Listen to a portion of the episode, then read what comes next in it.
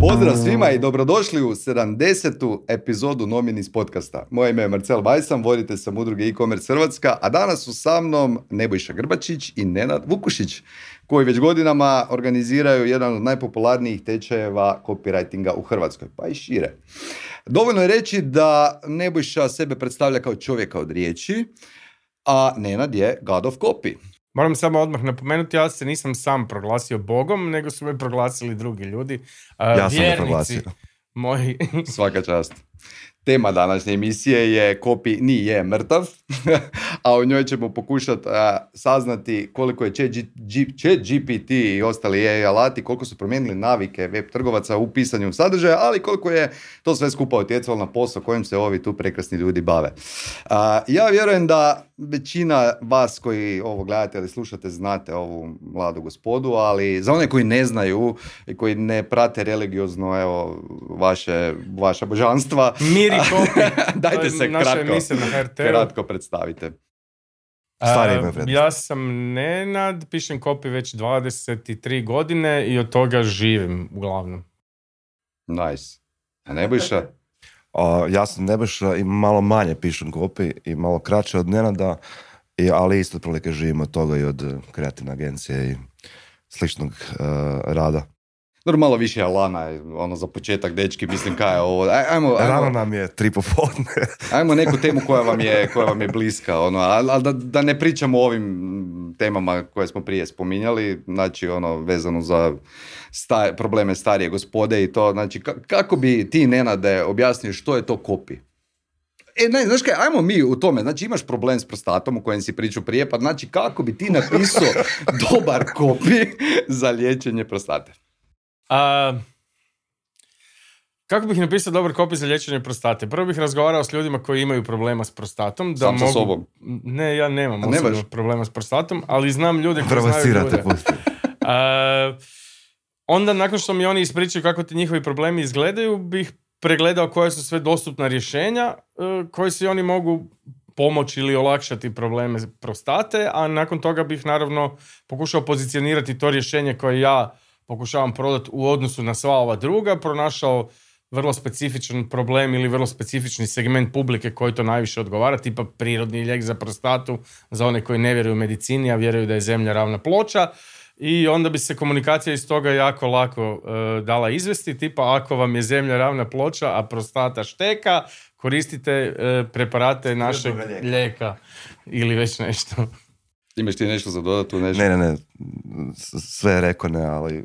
Mislim, ovo je naravno jako pojednostavljeno i ono što je najzabavnije, a i to ne bi mogao. Doći ćemo do te teme, ali prvo me zanima koja je po vama glavna razlika između prodaje i copywritinga.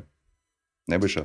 Pa, obično ćete ljudi na internetu uh, pokazati to vizualno s onom jednom LinkedIn fotografijom gdje imaš kao ženu koja stopira i piše kao grad, tipa ne znam, Čakovec i onda imaš tu istu sliku, žena drži uh, natpis, piše idem doma mami za Božić ne? i onda obično kažu kao ovo lijevo je prodaja, ovo je desno je marketing i, i copywriting. Ne? Mm-hmm. Pa mislim, možda je glup primjer, ali dobar primjer je jako jednostavan jer uh, ono, prodaja je, mislim, kopi, reći ti nenad uvijek isto da je kopi isto uh, prodaja u pismu, ne, isto tako uvjeravanje. To je definicija kopija. Pa ne, imaš ih više, ali ajmo reći što je neka... Ima i više tipova kopija, ne bi vjerovao. Mm, ma daj. Da. da, da, Mislim, ovo ćemo mi tu danas pričamo je kao ovaj web copy. Mm-hmm. Advertising, uh, marketing. Primarno, da. Da. Dobro, a, od koga ste vi učili zanat? Je to zanat uopće? Da. Kako se to uči? Sjediš i pišeš. Kao i svaki zanat, ili imaš uh, majstora pa si šegrt neko Jeste vrijeme. imali majstora, vas dvojica? Pa on je meni bio majstor jedno vrijeme. Opa. I onda se pitaš zašto Bog. A, a, ja sam počeo u agenciji. E, moj majstor se po službenoj dužnosti je zapravo bila majstorica. Zvala se Mirka Modrinić i bili smo u agenciji Grey. I ona mi je i dala prvu knjigu od čovjeka koji se zove Bob Bly. E, onda sam kasnije našao još neke druge knjige, a onda odjednom su izumili internet, pa sam mogao doći do drugih copywritera u drugim zemljama koji su onda sa mnom rado dijelili svoje iskustva jer smo svi u istim problemima onda su se pojavili online tečajevi, onda su neki još ljudi napisali knjige, tako da, kao i svaki zanat, e, moraš ga voljeti, pa ga onda tešeš, kao što bi stolar tesao svoj zanat. Znači, copywriting je postojao prije interneta. Da, ne bi vjerovao. zamisli čovječe. Kako je Navodno je copywriting nastao negdje u isto vrijeme kad i grafički dizajn.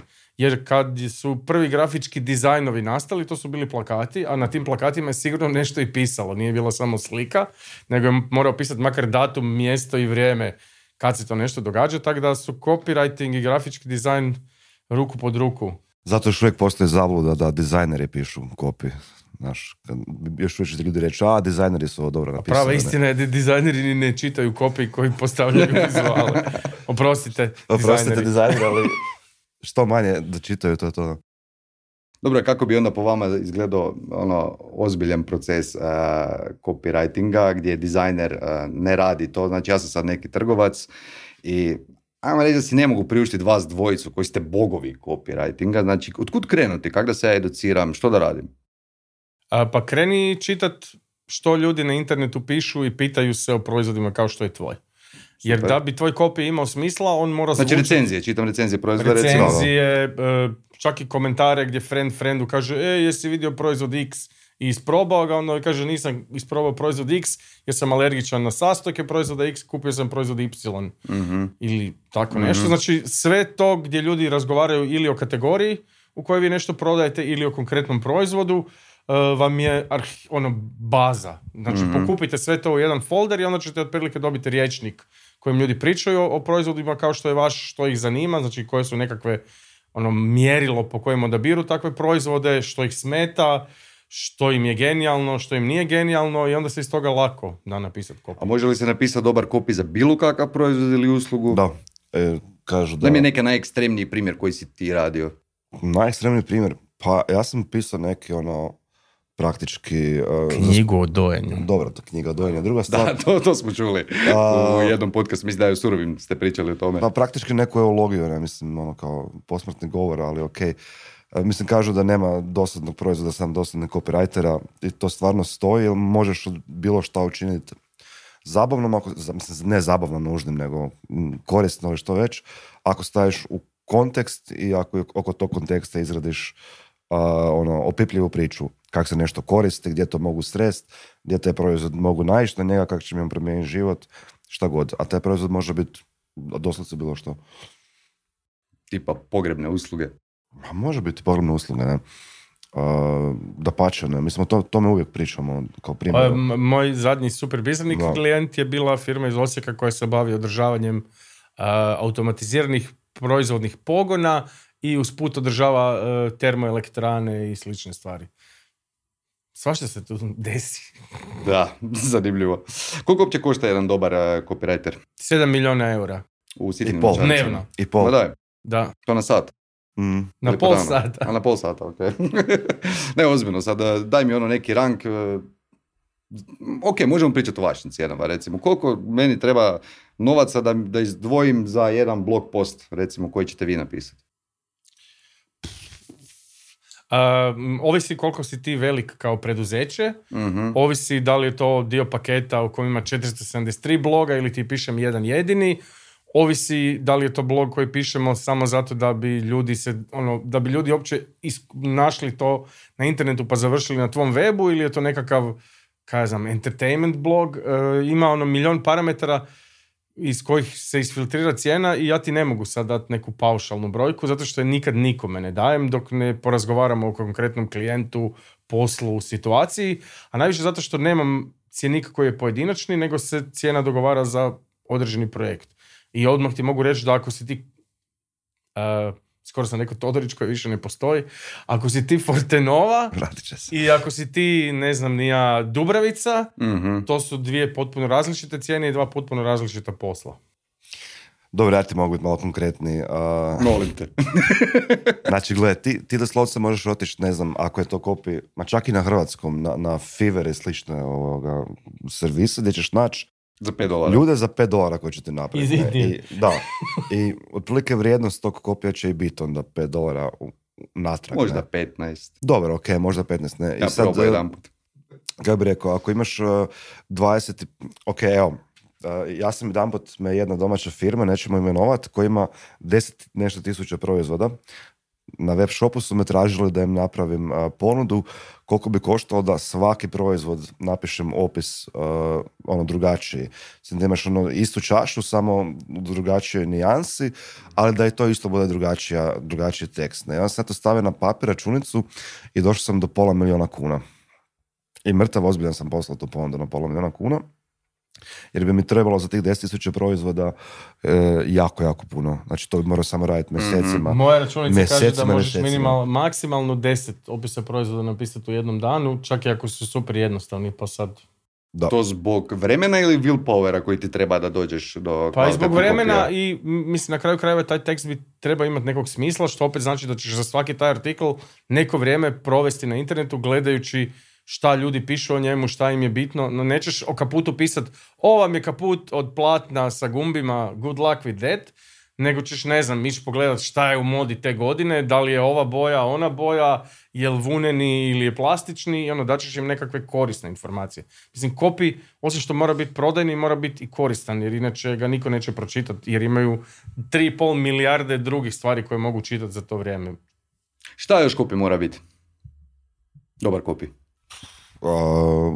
a mislim, opet ovisi o kojem kopiju pričamo. Ako pričaš o kopiju... Ajmo se fokusirati kopiji za trgovce, ne znam, okay. uh, opisi za okay, proizvode. Znači mora biti uh, informativan, uh, u pravilu što kraće to bolje, jer brže ćeš uzeti informaciju i dobiti neku vrijednost. Iako ima i naravno tih dugačkih formi kopija koje fantastično dobro prodaju, ali to moraju znati ljudi koji to rade, kako se to radi. Tjerate na akciju. mm Znači, ako, ako je loš kopi, ti si prošao preko njega bez da si ga ono mm uopće osjetio. Ne? Ideja kopija je da te zaustavi kaže, ej, čekaj, slušaj, Privući ti ovaj proizvod, tako je, da, da. Gle, ovaj proizvod ti je takav, takav, zbog toga je toga, to, a to je za tebe dobro iz ovog i onog razloga. Ne? mm I on ti kaže, aha, pa da. I onda još ako je napisan razgovornim jezikom, ono ne nekim stručnim, nego jezikom koji koristimo svaki dan, automatski imam dojam da smo se mi bliži i da se razumijemo bolje i kao, aha, on razumije moje potrebe, zna šta me treba ili ja nisam ni znao da mi to treba, uh, idem to kupiti. Znači dobar kup je onaj koji prodaje. Ukratko. Da, ukratko, da. A se može izmjeriti uh, se može izmjeriti stopa konverzije za može. dobar kopij. Naravno. Apsolutno. Ako možeš mjeriti stopu konverzije za koliko se ljudi, ako možeš mjeriti koliko se ljudi zadrže na stranici, to je u 90% slučajeva kopi, jer se neće zadržati. A jeste testirali? A, B, testirali Kako neki ne? Jeste, ok. Mislim, najlakše je bilo na, na newsletterima, testirati recimo mm, naslov ili nešto. Da. Ali kad, u prodajnom smislu, ja bi isto, mislim, rado radi uvijek neke testove, idemo isti proizvod sa različitim kopijem, različitim URL, sve različito i da vidimo gdje će, gdje, gdje je jedina što je drugačije kopi, šta će bolje. mm a ili B ili C. Dobro, a sad smo dosta pričali o tome um, što je kopij i koliko to košta. Ajmo reći, ja nemam sad ti koliko se rekao, pola miliona kuna. 7 miliona. Ili 7 miliona kuna. Nema, nema niko. Ovaj, nismo spomenuli uopće AI alate. Znači, može li chat GPT zamijeniti copywritera? uh, tu si me čekao. Može, može, ali nedavno je Neil Patel napravio jedan genijalan test gdje, je, gdje su dva dućana, jedan je ogromni fashion, a drugi je ogromni nešto. Uh, tipa tri mjeseca rokali samo AI generated copy i onda su imali tako genijalne padove od po 30-40% posjeta i zadržavanja na sajtu. Da. Zašto? Kako to? Uh, nisam pročitao baš cijeli research, ali ovak vrlo, vrlo okvirno. Ehm, mislim da AI trenutno, uh, mislim, ne trenutno, AI generalno, ovaj koji sad mi imamo, može samo ponoviti stvari koje postoje, mm a ne može izmisliti ništa novo. mm Znači, mm, i ne može izmisliti ništa van te nekakve baze kojim su ga nafilali, što će reći da on ne može užasno genijalno privlačiti pažnju jer prežvakava non stop jednu te istu bazu rečenica. Recimo AI sigurno može pisati odlično prognoze jer unutar prognoze je zadani broj permutacija i plus minus uvijek je oblačno, sunčano, pada kiša, ne pada Sportski kiša. je... Šta god. Ali ne može pisati kopij zato što je ono primarna ideja kopija nije da ponavlja i žonglira sa istih deset riječi, nego da smisli neku dovoljno neočekivanu kombinaciju da privuče pažnju, što AI mislim da još ne može. Mhm. I nakon toga da kroz tu, koliko god bizarno bilo pakiranje, progura i te nekakve korisne informacije na, na osnovu kojih ti kažeš, pa ovaj sladoled e, za prostatu je sigurno odlična stvar i mogao bih sjest na njega. Dobro, ali sad pričamo o tome e, što AI trenutno može ili ne može, može. tako? Ne pričamo o tome što bi mogao moći. Kažu da može jako dobro pisati SEO tekstove. Ma da. Kažu, ja osobno se ne bavim tim ja, sam, ja sam testirao malo, igrao sam se u ranim danima chat GPT-a, uh, uzao sam... Rani dani chat GPT-a, s početkom godine, da? Ove srijede. S početkom godine, još sam imao sjedu bradove. I išao sam, uh, uzao sam jedan, uh, jedan sajt na kojem sam ja valjda napisao većinu tekstova. I onda sam mu zadao da mi piše u tim temama specifičnim bla bla. I točno sam vidio da je on vukao s tog sajta sve ono, prepoznao sam svoju jezičnu konstrukciju, da, da, da. jer ja imam jedan specifičnu grešku koju nikad ne mogu ispraviti, neću otkriti koja je, koja se mene zna ponavljati i ono, on je replicirao je tu grešku, ne. A, kada što ste rekao, on samo za sad vuče iz... Čak mislim da smo to testirali za naš ovaj shop koji smo imali Survival. Jesmo i to isto. Ja smo zajedno to radili i baš kad smo provukli kroz ChatGPT, on je tvoje tekstove koristio kao bazu. Da, da, pa to je, to je jedino što zna za sad.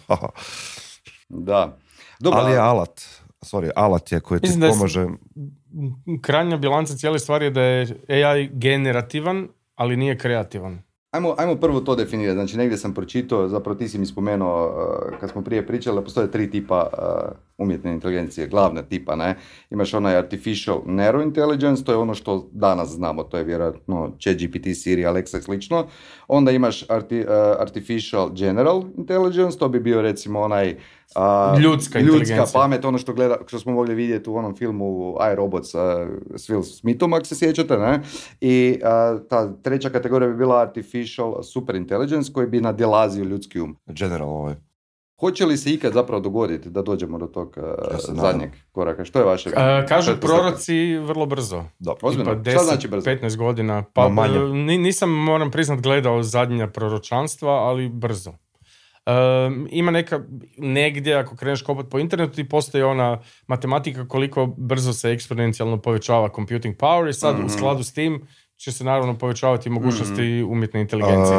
ali ne znam točne brojke. Mislim da, nije, nije moja, moje područje djelovanja, ali me zanima, pa malo pratim kvantna računala kad postanu sad malo ozbiljnija stvar, a navodno Dell ili IBM ove godine već prva kvantna komercijalna izbacuje van a neki, naravno, kinezi su smislili neke skroz drugačiji model izradnje tih kvantnih računala. Kad se on spoji sa tom količinom podataka, mislim da je onda kraj odnosno početak e, opće inteligencije. da, mislim, ali jučer sam vidio, uh, sad ću reći, čitao sam na internetu, nisam, vidio sam na TikToku nekog tipa koji kaže, ali ono djeluje mi uh, autentično, da će GPT, uh, ovaj koji dolazi, koji je 4, 5 verzija, da će imati IQ 166. Kaj nije da toliko već ima, ne znam. Da, ili da, da ima, ne, ali... To je kao inteligencija Einsteina ili tako nešto. Znači, to je već puno inteligentnije od svih, ali mu ta inteligencija kao takva nužno ne znači ništa. Ako ste ikad upoznali neke veoma inteligentne ljude koji su apsolutno izolirani od svijeta, koji ne funkcioniraju, znači u kontekstu copywritera, copywriting on može biti veoma inteligentan, ali ako nema kreativnost, odnosno mogućnost novog stvaranja novog, onda neće ništa značiti za copywriting. Znači će za nešto drugo, vjerojatno. Mislim, poanta Anija je još jedna. Ani je uči na nekom setu podataka i vrlo je kako bih rekao, usko specijaliziran. Ani je taj osnovni, model. Okay. Znači, taj osnovni model može naučiti igrati šah ili može naučiti voziti auto. Ali ne može i voziti auto i igrati šah. mm To je razlika između te osnovne Ani i ljudske inteligencije. Ljudi mogu sve, kaj, god im se daje ili za kaj god su talentirani. A AI Samo još upri. ne. Dobro, a spomenuo si kreativnost. Koliko će zapravo taj e, AI utjecati na ubijanje kreativnosti kod novih generacija? Je li to neka opasnost? Na, znači, e, naš kolega, jedan od najboljih copywritera hrvatskih, Jako Vilović, nedavno imao jedno predavanje o deepfake-u i tamo je genijalno rekao kao trenutak je sad da zatrpamo internet sa što više fejka kad kažem fake, mislim na AI generated mm dizajna i kopije i svega, da se utopimo u tome, jer će onda u nekom trenutku svi reći kao, ok, ja bi sad nešto autentično, ljudsko. Nešto ljudski, nešto normalno. Nešto normalno. Znači, da, ko što, nešto s greškom. Znači, ko ono kraft piva ili ko domaća kuhinja. U nekom trenutku je tržište satuirano sa svim tim evidentno umjetnim i onda se stvara zapravo potražnja za ovim autentičnim. Tako da ja mislim da smo mi na početku tog kruga, mm i veselimo se. Dobro, a da li vi koristite AI alate u svom poslu?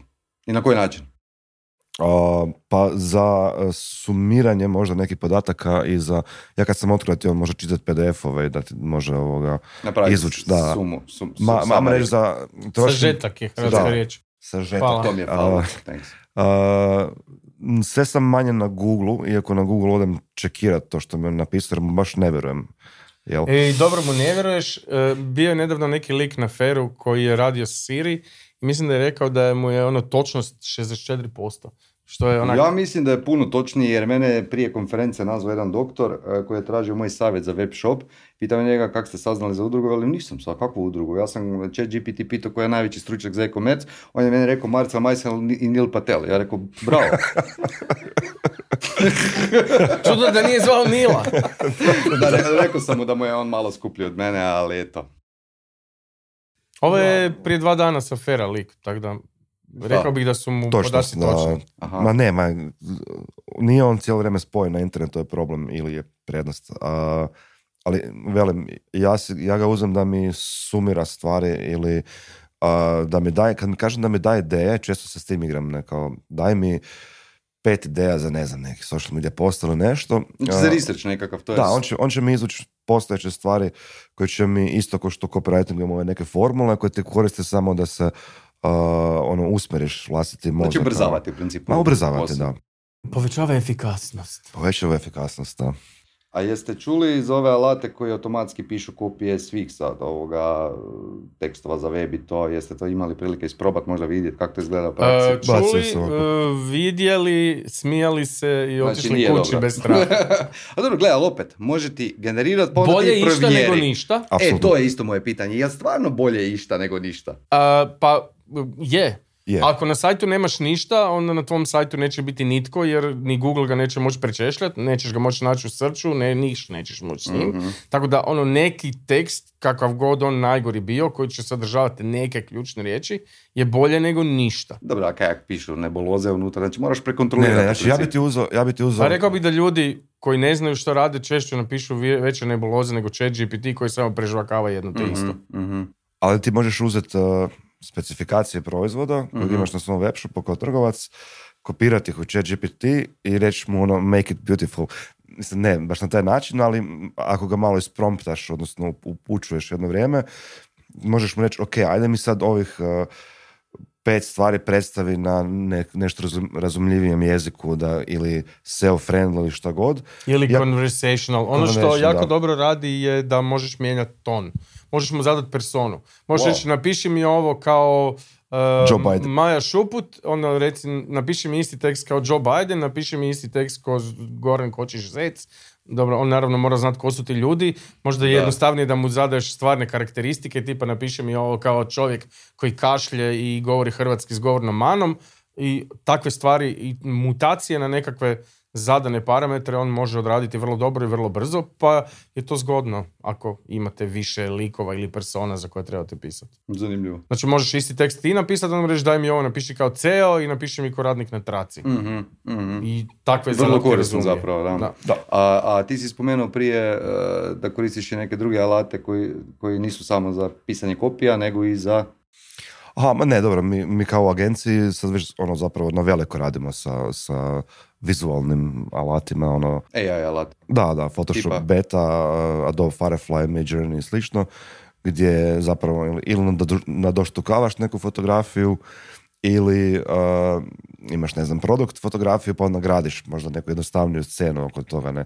Za sad je to čisto kao novelty, ali baš sam isto neki dan razgovarao s jednim našim super poznatim, genijalnim fotografom, marketinškim, koji kaže ja, se, ja ga uzmem da mi ono uh, malo popravi stvari gdje su inače bile nepopravljive mm i da mi smanji vrijeme koje trošim za obradu te fotografije i slično, ali i dalje će on otići na teren i pofotkat 30 situacije, ono, kako bi rekao, uh, mislim se kreativna industrija generalno ne i dizajneri, copywriteri su se jako uplašili u nekom startu, a zapravo smo mi ti koji to zapravo i promoviramo. jer i... će ostati bez posla. Pa da, ma, ma, da, ali nećeš. Ne. Vidio sam na Redditu neki post da unutar pet ili deset godina više neće biti copywritera. Hvala ti Bože, napokon A neće biti neće bit ovih možda... Samo Bogović ostati. Za početak mi smo u Hrvatskoj, ja, nama dolazi Znači za 30 godina možda neće 30 godina. Dok roboti Ako nauče... bude struje uopće. Dok roboti nauče hrvatski, ajde daj, naš. Ja se toga uopće ne bojim. Česi su izumili robote, oni naravno govore sve slavenske jezike savršeno u startu. Da, to im je e, osnovno programiranje, bazištane. Ok, uh, Firefly, uh, to smo pričali, da. Uh, da li klijenti znaju da vi koristite te softvere? Da, oni insistiraju na to. Mislim, Ok, insistiraju, super. traže jer zanima i to. Je li to utječe na finalnu cijenu koju vi njima možete naplatiti? Prije ste morali ono puno toga odraditi, a sad... Da, puno je veća. Jel je? Da, mislim, uh, imaš u, u Hrvatskoj uh, jednog našeg poznatog redatelja koji radi, uh, koji se malo specijalizirao zapravo za vizualno kroz, uh, kroz AI i, njemu on, on mora promptat i utjecat i raditi još malo u Photoshopu da bi to napravio kako treba, pa bi rekao, puno duže nego da je to pofotko Mhm. i onda samo malo obradio. Ne? Ti možeš uzeti fotku čovjeka, proći kroz neki AI filter da ona izgleda kao crtić iz Pixara, super, možeš, ali ako hoćeš neku ozbiljniju stvar, treba ti puno više vremena. I to je nova tehnologija koja se svakodnevno mijenja i da bi to neko pratio, time se bavio, to doslovce povećava, cijenu ne smanjuje. Da, Naravno, doći jedan trenutak kad će biti toliko jednostavno da samo napišeš generiraj mi fotku i prateći kopi za Facebook objavu ili za banner mog webshopa i bit će gotovo ono puno brže, ali to je proces do kojeg trebamo tek, tek, tek doći. Ne? Mi smo u ovoj Mhm. ranoj fazi kad imaš uh, 100 auta na ulicama i jednog mehaničara. I taj jedan mehaničar koji jedini zna popraviti auto i košta najviše na svijetu. Mislim, dosta jednostavno potražnja i da skratim, skuplje je sad, možeš to skuplje naplatiti. Ne? So. Slažiš se, ne? A, meni osobno ne utječe na cijenu, samo je drugi alat koji koristim u tom trenutku. Ok. Znači, ne znam. Dobro, za pisanje da, ne, ali ja sam pričao samo za, za vizualni dio. A jel, jel taj AI sad i njegova uloga u cijelom tom procesu, znači izrade kreative, a, utječe i na povjerenje ljudi na neki način, da li ljudi vide da je to napra- generirano uz pomoć nekog alata, da li su oni svjesni toga? A, što vi mislite? Da li se to primijeti? I, i da li se tu gubi neka autentičnost možda? E, primijeti se, ako niko nije, znači ono što se sad događa nama svima je nešto što se dogodilo prevoditeljima unatrag pet ili deset godina kad su izumljeni univerzalni prevoditelji. Kad ti ubaciš Tipa tekst na njemačkom, da, ti ubaciš tekst na njemačkom, dobiješ tekst na francuskom, Dobro, ali sad to puno bolje još radi uz uh, Ok, ali- tak? Prije deset godina to nije dobro radilo i ono što Da. prevoditelji su tada počeli raditi i danas u velikoj mjeri rade je uređuju tekst koji je strojno preveden.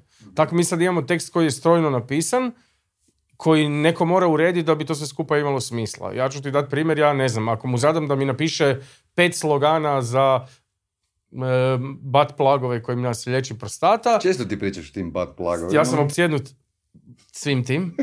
E, e, on će izgenerirati e, deset tih pet slogana koji će biti dugi tri reda i bit će užasno kompleksni, imat će puno pridjeva i svašta nešto, a slogan treba biti kratak i jasan. I onda ja ću potrošiti još sat ili dva da iz toga što je on izgenerirao istešem nešto što će fakat se moći koristiti. Tako da mislim da jednostavno ono još nije, vrije- još nije dovoljno pametan, kreativan, bogat informacijama, kako god ga hoćeš zvat, da bi to zaista funkcioniralo i jako se vidi. Mislim, ja koji se time bavim, neću reći da mogu sa 100% sigurnošću utvrditi šta je napisao čovjek, a šta stroj, ali ono mogu skužiti da su neki ono potpuno besmislene gluposti ili nekakve užasno kompleksne riječi koje su zastarile. Jedna Mhm. stvar po kojoj ih prepoznaš je što barata, kako bih rekao, nekakvim arhaičnim buzzwordima i ono užasno nabrijanim pridjevima koje nikad nećeš čuti. Dobro, ti možeš njemu reći napiši mi to kao normalna osoba, recimo. Možeš, Bez tih ali ne, ne možeš izbjeći da će on jednostavno se uhvatiti neke riječi koje je njemu super I- seksi. I ti pretpostavljaš da, da ljudi koji će ga koristiti ga znaju koristiti. Znači, to, to je isto postoji taj ono learning curve, ne? Ljudi moraju naučiti sada govoriš o web trgovcima koji idu raditi ono hrpu opisa za svoje proizvode, on će naučiti na 250. proizvodu. Pa čak, čak ja mislim da trgovac ne mora tu puno znati jer postoje već, ne znam, jeste znali ti alati koji trgovcima uh, nude jednostavno rješenje da im generira opise ili još bolje ono što ja vidim uh, veliku primjenu je da im prevede postojeće opise na druge jezike što je, ajmo reći, bilo moguće s Google Translate, ali bi bilo jako loše. A sad to izgleda puno, puno bolje. Znači, to je neka konkretna primjera gdje ja vidim stvarno prvi benefit. Drugi benefit koji vidim je znači kad radiš blog post, kako smo rekli, puno ti uštedi u istraživanju. Naravno ne možeš pustiti uh, tekst odmah van. Uh, na vašoj kopironici ste pričali o tim koliko ima onih koraka e, da, da, da nastane jedan tekst, pa možeš malo Nebojša o tome ispričati možda. Znači, da li si sad možda prvo ispričao o čemu se radi i da li možda će GPT omogućiti da preskočiš neki od tih koraka? Pokušam se o čemu, o čemu... Pričamo ono kad imaš... Uh... A onaj...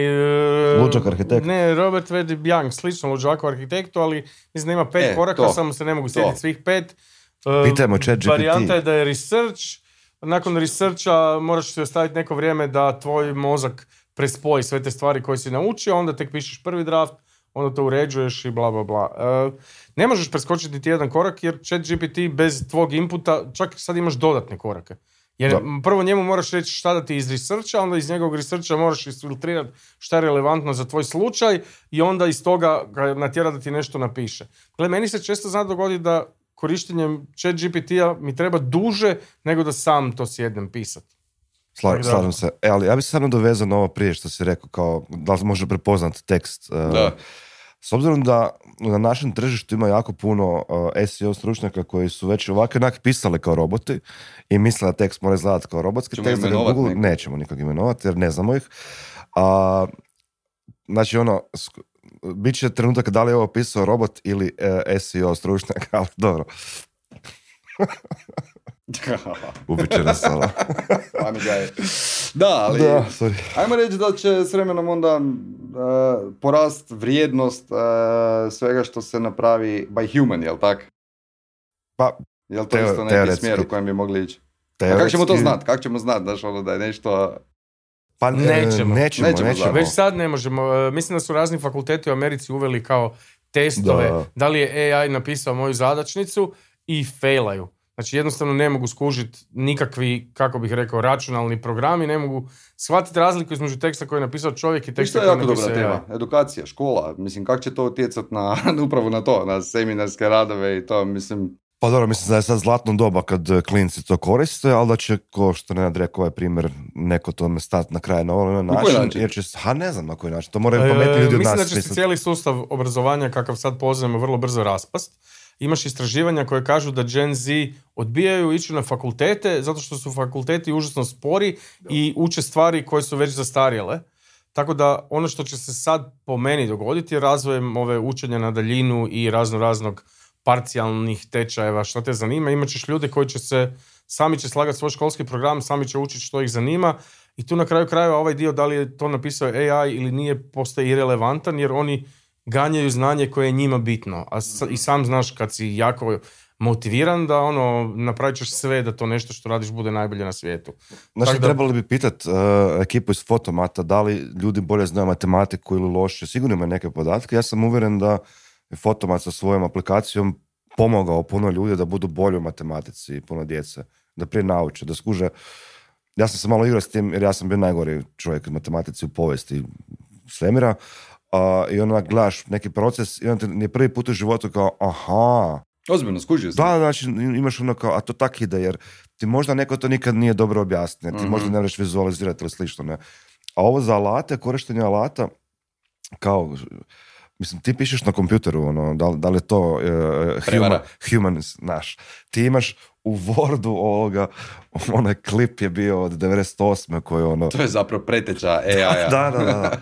Znači, ono, možemo sad ono reći da je jedino uh, autentično ljudsko iskustvo pisanja uh, oloko je papir, odnosno gušće Čekaj, pera nije pisanja klinom po ovaj, glinim pločicama. Pa ne znam, znači ono, prstom po zidu, ono, ne znam. Tako da, ta rasprava može otići ono, baš, baš daleko, ne, ali u suštini mi koristimo cijelo vrijeme uh, alate non stop, naučale su tvoji... Znači ne možeš zapravo zaustaviti evoluciju, to hoćeš reći. Pa ne možeš, ne, ja da čekam kad ćemo se moći ono, downloadat na neki server mozak i živjeti vječno u bitovima i bajtovima. Dok ne nestane struje, ti je moj Valjda će biti neki fail safe. Valjda će biti neki fail safe. Imat ću dvije, dvije svoje kopije. Sigurno. Inače Backup baterije. znači se, ko, ko, evo prosim samo digresija, ali kao razgovarao sam sa mlađim Gen Z-em i spomenuo sam this defragmentation i, i slijepo su me gledali kao šta. je to? E, a kad, sad kad sam rekao kao da me vratiš na stariju kopiju, znaš, ono kad nešto zezdem. Ali ajmo malo probati predvidjeti budućnost. Pet godina unaprijed, godina je 2028.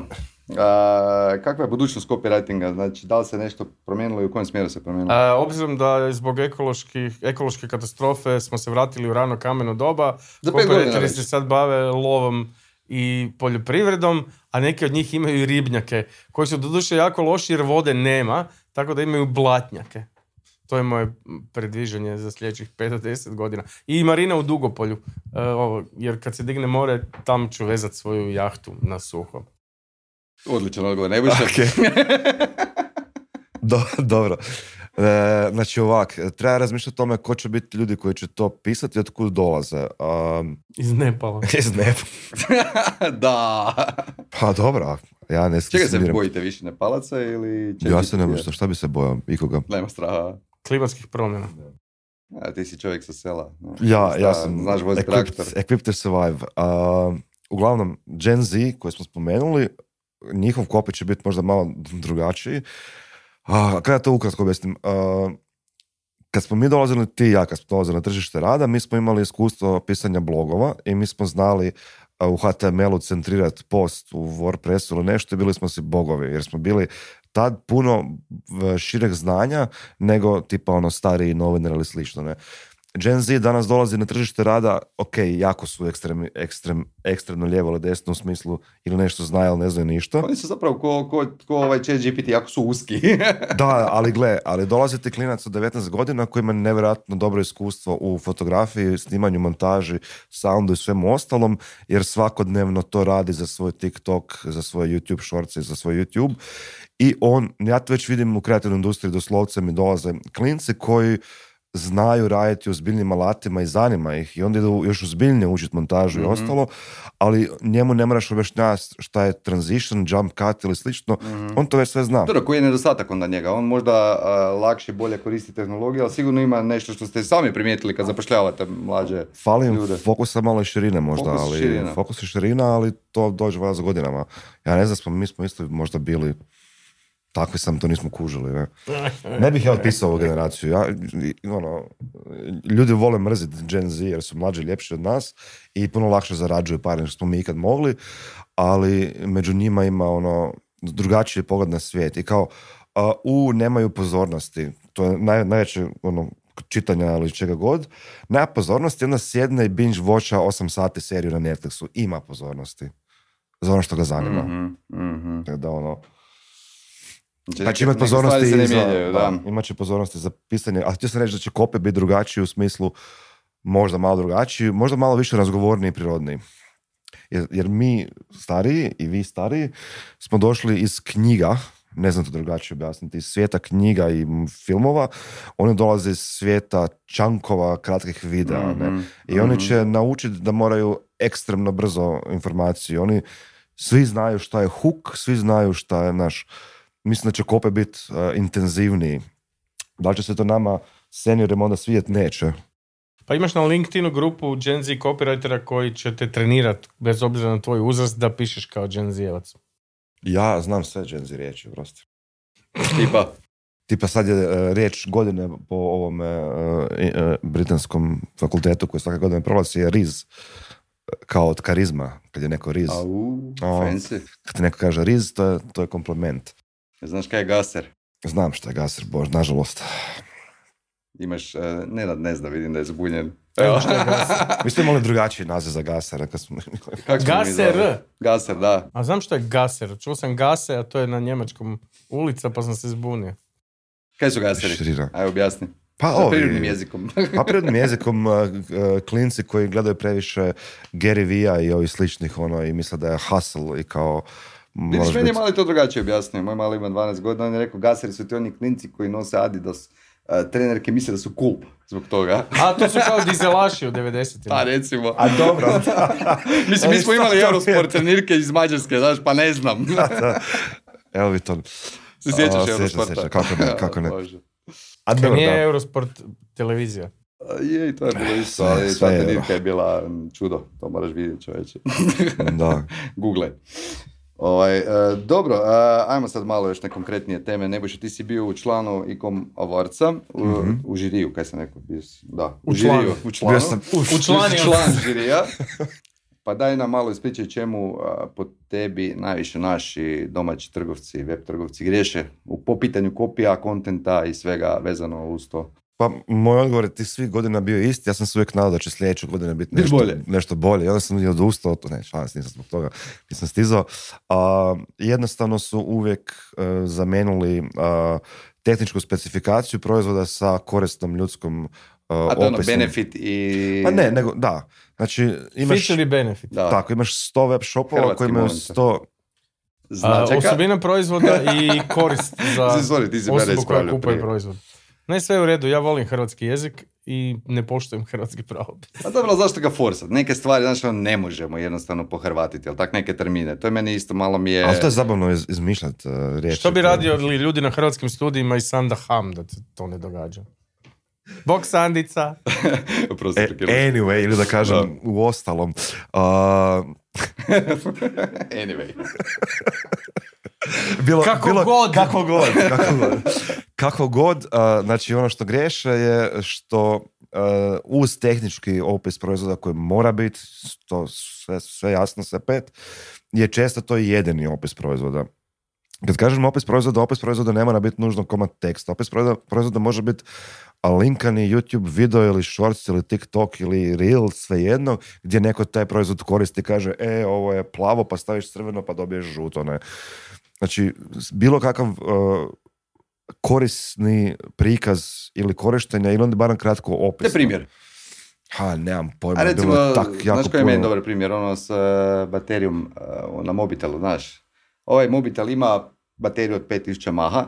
Što ovaj ne znači apsolutno ništa nikome. A kak bi bilo bolje?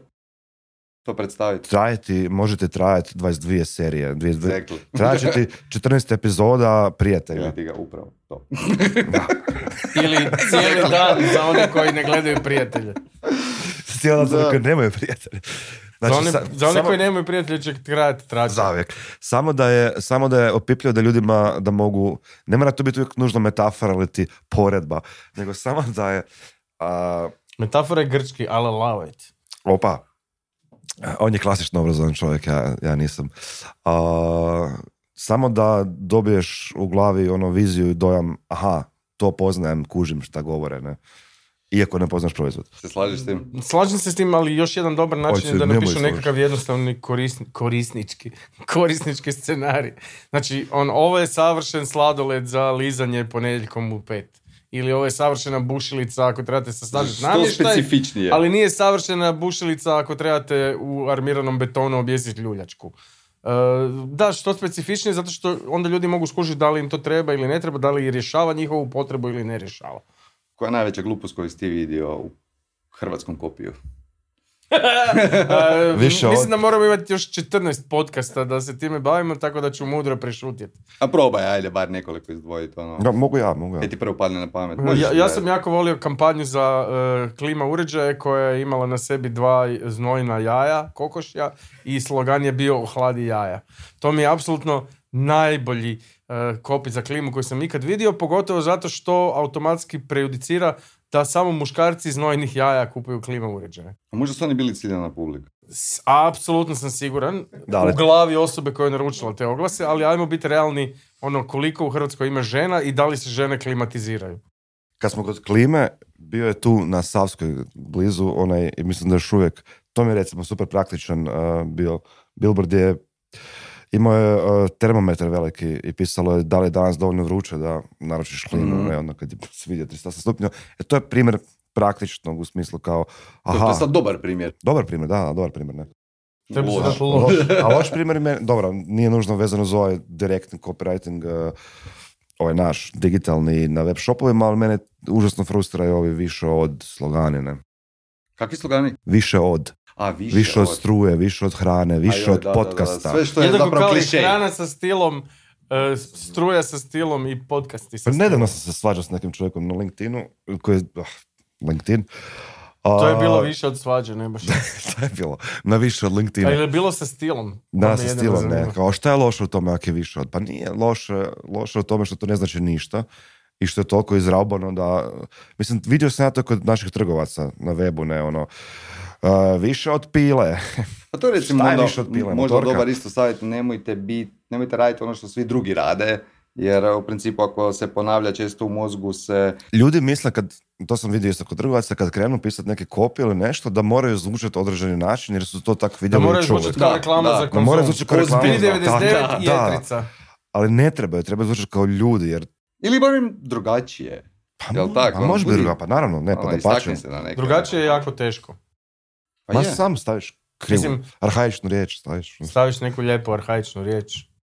Kako biti drugačiji po vama? Šlafcimer. Kako biti drugačiji? Mm. A, Recimo da baš želim kao brand, pričam o brendu, bez obzira li brand osoba ili firma, želim biti drugačiji. Koji su koraci koji moram napraviti? Pa prvi korak je da vidiš kako izgleda sve ostalo da bi mogao skužiti kako okay. možeš biti drugačiji. To neki put ne mora biti teško. Možda svi ostali imaju ambalažu plavu, a ti napraviš crvenu i već si drugačiji. Tako da prvi korak je neko istraživanje tržišta i ono što se laičkim jezikom zove pozicioniranje. da. Smještanje. ne, ne, a ne, ne. ne znam. Je, je li drugačije nužno i bolje? Nije, nije nužno bolje. Uh, u prvom koraku je. Zato što da bi neko ikad kupio tvoj proizvod, mora ga uopće primijetiti mm. između 476 drugih proizvoda. Znači, taj prvi impuls da uopće te digne neko s police ili pogleda na webu, se najčešće događa zato što si na neki način drugčiji, zanimljiv. Da, ali ljudi će ponoviti kupnju ako su, jedino ako su zadovoljni uslugom proizvoda. Pa, samo sam rekao da ti je taj prvi korak. Ako, ako nema prvog koraka, neće nikad ni biti zadovoljni jer neće ni probati tvoj proizvod. Drugačije mm. nekad postane uh, posao sam po sebi, odnosno biznis posao sam po sebi. Evo ti primjer najgoreg uh, fašističkog uh, tvorevine na svijetu, Balenciaga brand. mm Mislim, ono... On ima svoju igricu. Oni imaju, oni, oni imaju to, po meni, ja mislim da iza toga sjedi neki faks koji ima studij psihologije gdje oni testiraju granicu do koje su ljudi spremni dati novce za najveće gluposti na svijetu. Ne? Kao, možemo li napraviti gluplju čizmu i vidjeti da ju naplatimo 800 milijardi eura, koliko će ljudi kupiti? Rekao bih nebuše da ti ne znaš baš puno o svijetu visoke mode. Kad pa očito ne znam. Jer 97% pa svega u visokoj modi se bazira samo na tome da budu ja baš imam Znači moda je zapravo dobar primjer drugačijeg. Ma da. Ne, neka moda. Neka Mislim, moda. je dobar primjer drugačijeg svakih šest mjeseci jer oni moraju izmisliti nešto drugačije da bi prodali ti iste traperice. I zagadili planet. Zbog opet, njih ćemo opet, pasti i opet, i opet. Dobro, ali moda je dosta, a, kako bi to rekao, a, nije dosadna toliko, barem onima koji to prate, ali dajte mi neku dosadnu industriju, ne znam, ajmo, ajmo smisliti neku... Kako biti drugačije u dosadnu industriju? Da, da, daj mi neku dosadnu industriju, šta je dosadno, evo, prodajem čaše, obične čaše. Proizvodnja čelika ili čelika. recimo. A sam baš, na primjer, sa, sa žicama. najgluplji način. Svi ostali proizvode 0.25, 0.5, 0.75 čaše, ti kreneš proizvoditi 0.3. Iako se to ne koristi. Naravno. I neko će naći neki scenarij. Ili već, znači... Mm... Dobro, sad pričamo o proizvodnji, ali ajmo da. pričati o prodaji. Mislim, priča oko toga imaš. može biti drugačija. Uh, mislim, ja, primjer čaše, ne, primjer šalice. Ikea je tu bog uh, dore priče. Da, ali ne, ne ta, nego ona, ona crna njihova, one njihove šalice, a najstandardnije, ne, koja ima onu rupicu, pa onda iscuri voda kad da ti se ne... U, u, Dobro, to je kreativno rješenje, ajmo reći, ne? Da, da, ali uh, sve druge šalice to nemaju, onda kao, dobro, drugačije, to sam ti reći. Ok. Gle, to drugačije ne mora biti stvarna fizička karakteristika proizvoda. To može biti samo odluka ljudi u prodaju ili u marketingu ili tko god već donosi tu odluku koja kaže e, mi ćemo se, evo, evo ti odličan primjer drugačijosti. Kompletna industrija vode ima iste njonjave kadrove vodopada, srna i žena koje piju rosu dok lete od cvijeta do cvijeta i onda dođe brand kao što je Liquid Death koji onak ima e, vrlo jasnu hard rock mačističku e, metalsku ikonografiju kojom se praktički sprda sa svim ostalim i nitko ga ne može ne vidjet, jer jednostavno to kad prvi put vidiš pomisliš si koji je ovo... Neka jaka kava. Ha? I mislim, i te reklame su ono, apsolutno Znaš koji je meni dobar primjer isto? Ne znam jeste čuli za Stevena Bartleta, Diary of a CEO. O da? Diary of a CEO. Meni je odličan podcast. Čovjek je inače investitor u Dragon's Denu, inače ima neku marketičku agenciju, ima 30 godina, multimiljunaš, i čitao sam njegovu knjigu gdje kaže kad sam bio klinac, ne znam, 20 godina dobio prve milijone, ne znam, neke investicije, napravio sam najveću glupost koju klinac može napraviti. Uh, umjesto da kupim stolni tenis, uh, stol za stolni tenis ko što svi imaju, ja sam kupio veliki žuti ili plavi tobogan i potrošio sam na to, ne znam, 15.000 dolara. Gledaj, to mi je bio najbolji potez koji sam ikad napravio, jer su me svi zamijetili zbog toga. Aha. Kužiš? Kužim. Ono, netipično razmišljanje, i ono, dosta je gamble, ajmo reći, rizik, rizičan potez, ali funkcionira. Jeste li vi u svojim kampanjama nekad predlagali rizične poteze, rizične kopije i daj mi neki primjer, jedan i drugi. ja sam jedno tri godine pisao kolektivu koja je išla od rizičnog kopija do rizičnog kopija. Zato je propala, je li tako? nevjerojatno je propala. Nakon, nakon tri godine se prodala, pa se onda još jednom prodala i postojala je u trenutku dok smo tipa bili u prvoj godini 16 klonova toga nečega. Ali, ali... vi ste fakat imali prvi, prvi ste imali uh, van serijske kopije, to se sjećam, ne? To, to, to je... Hvala. Ne, sad ću ja umjesto njega pričati, znači on je uh, ono, izmislio online prodaju kao takvu ručno u Hrvata, tako je, ali um, ja se sjećam primjera, ti znaš spomenuti, ne, ako imaš uh, u jednom mjesecu 16 puta moraš pisati o mikrodermoabraziji i onda on pisao ono... Zato imam tak savršen ten. Da, da. Onda on pisao ono alienima koji dolaze s planeta dlakavosti, ne znam šta se bilo. Razumiješ, bilo je drugačije nego ono, ej, kupi našu... Naš, od, o, depiliraj si dupe kod nas. Pričalo se, pričalo se o tome, ali nije uvijek, nije uvijek nužno to dobro za... To ovisi i o tonu firme, ne? Znači, ako ti prodaješ uh, saksofone, ne, ne znam, ok, možda glup, primjer, glup primjer, ali ako prodaješ neki premium proizvod, e, nužno se ne možeš zafrkavati i ići biti, uh, ne znam, ekscentrično ili nešto. Mm-hmm. Ako ti prodaješ... Uh, Kako ne, gle kaj radi Elon Musk Prodaješ, ne, ne, ne, ajmo cijeli, cijeli njegov biznis model uh, počiva na absurdnosti, jel tako? Ne, njegov biznis model počiva na dijamantima koje je njegov tata izrudario i pobio milion ljudi i to, ali čovjek je lansirao Tesla Vratimo se samo na početak. Da ja imam milijarde dolara i, i ja bi lansirao tri Tesla u svemir, i, al... i ja bi Elona Muska lansirao. I, ja, ja bi ga i za manje od par milijardi dolara lansirao u svemir, naravno bez kisika. Naravno, da vidimo naravno. kako Elon u van atmosfere funkcionira. Što ste se namjerili na čovjeka? Ne kuži, Nema nemate ništa. para za Teslu? Imam dvije riječi za tome. Tard.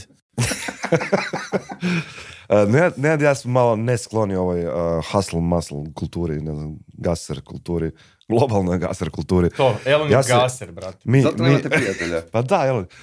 Ja više, da, joj. Da šta, uh, šta će mi prijatelji, imam razne AI-eve o kojima, s kojima mogu pričati možeš o totalno genijalnim imam temama. internet. Uh, ja se počinjem za, zagovarati ovaj uh, JOM, ali ti Joy of Missing Out. Ne. to još nisam čuo. Joy da, da, Prije je bilo Fear of Missing Out. Sad je, sad je, da, FOMO, a sad onak ono, napravit ćemo web shop na koji ćemo reći uh, ili uh, Sold booking, out. ne ne, booking na kojem će pisati imamo, imamo još 500 soba, samo polako kupuješ si odmor, nemoj, pogledaj sve lijepo, znaš ono, ko Evo, to je način da budeš drugačiji. Da budeš drugačiji, jer, jer te sve cijelo vrijeme uh, još samo jedna soba, još samo jedan ovo. ti to radiš, tako da... Pa ja radim ono često evo popis grešaka koje sam napravio. To ljudi onak na neki način zbog taštine, ali nekog vraga ne rade, meni to nije jasno. A ne mene zabavlja, iskreno nije, ti dozvoljeno, mozak. Nije ti dozvoljeno uh, pisati o svojim greškama, ja sam to probao više puta, jer ljudi te automatski... Kako više nije dozvoljeno? Ne, društveno. Ja sam slobodan čovjek, ne znam za tebe.